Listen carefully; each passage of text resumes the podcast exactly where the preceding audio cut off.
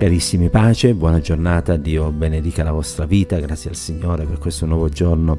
che ci viene concesso. Leggiamo questa mattina, che è il 19 novembre, dal libro delle lamentazioni del profeta Geremia, al capitolo 3, ci soffermeremo sul verso 58, dove è scritto, O Signore, tu hai difeso la mia causa, tu hai redento la mia vita. Il titolo del libro potrebbe trarci in inganno. Lamentazioni ci potrebbe far pensare a gemiti, a singhiozzi, a disperazione, a tristezza, a cordoglio.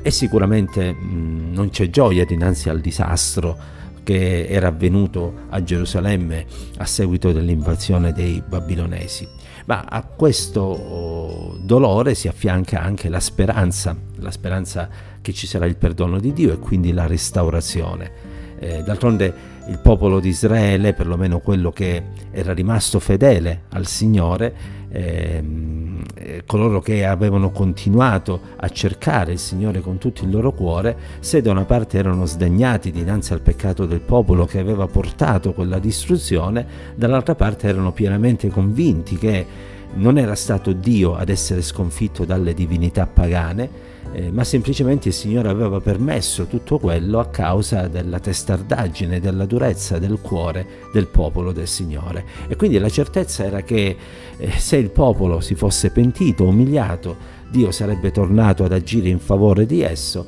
e quel popolo che era stato deportato sarebbe tornato a Gerusalemme e quella città che era momentaneamente distrutta e devastata sarebbe stata ricostruita, tempio compreso. E così avverrà, avverrà quando oh, il tempo stabilito da Dio si eh, compirà pienamente, avverrà intorno a 70 anni dalla deportazione, eh, come Geremia stesso d'altronde dirà eh, da parte del Signore.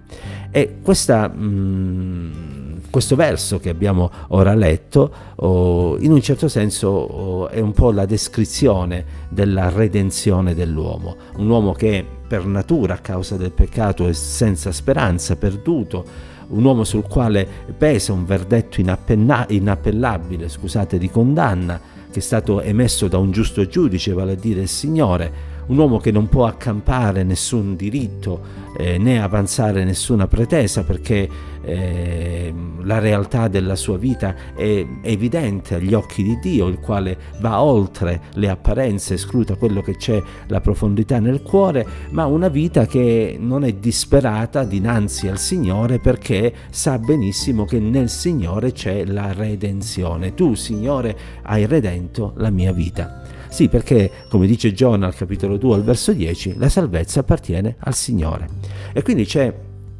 una speranza eh, perché eh, oggi noi possiamo dire come l'Apostolo Paolo affermava nell'epistola ai Romani che eh, è stata manifestata una giustizia che era attestata dalla legge dei profeti, vale a dire la giustizia di Dio mediante la fede in Cristo Gesù. E quindi questa redenzione di cui Geremia parla nelle lamentazioni è arrivata per noi in Cristo il Calvario è il luogo dove il prezzo del nostro riscatto è stato pagato, la risurrezione di Cristo è la certezza che esso peccato è stato sconfitto e che la vita ha trionfato sulla morte e che quindi per coloro che hanno fede nel Signore non c'è più alcuna condanna perché siamo stati vivificati in Cristo Gesù e ora apparteniamo a Dio e al suo regno. E allora il Signore che è stato giudice, che è giudice allo stesso tempo redentore di coloro che accettano il sacrificio di Cristo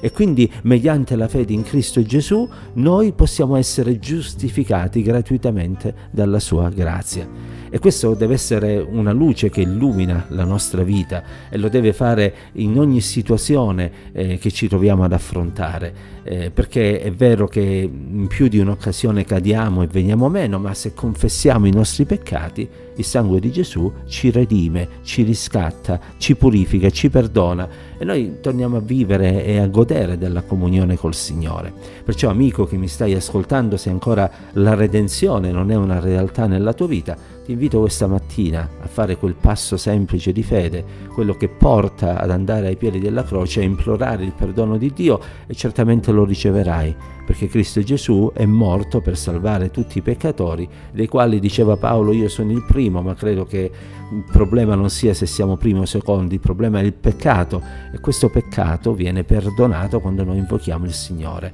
E a te, fratello e sorella, che hai già gustato la redenzione, ti voglio ricordare di ricorrere sempre a quel sangue ogni qualvolta vieni meno e a non sottovalutare o giustificare i peccati, ma a confessarli, a pentirli, a pentirti e ravvederti, in modo tale da poter vivere al centro della volontà del Signore. Oggi è giorno di redenzione, chiunque la può gustare presso la porta della grazia si chiuderà e noi vogliamo ricorrere a Cristo ogni giorno della nostra vita, in modo tale che in tutto e per tutto possiamo vivere pienamente eh, e un giorno quando ci addormenteremo a questo mondo possiamo poi entrare nella sua presenza e vivere con Lui per l'eternità. Pace cari, che il Signore ci benedica e ci accompagni ancora oggi.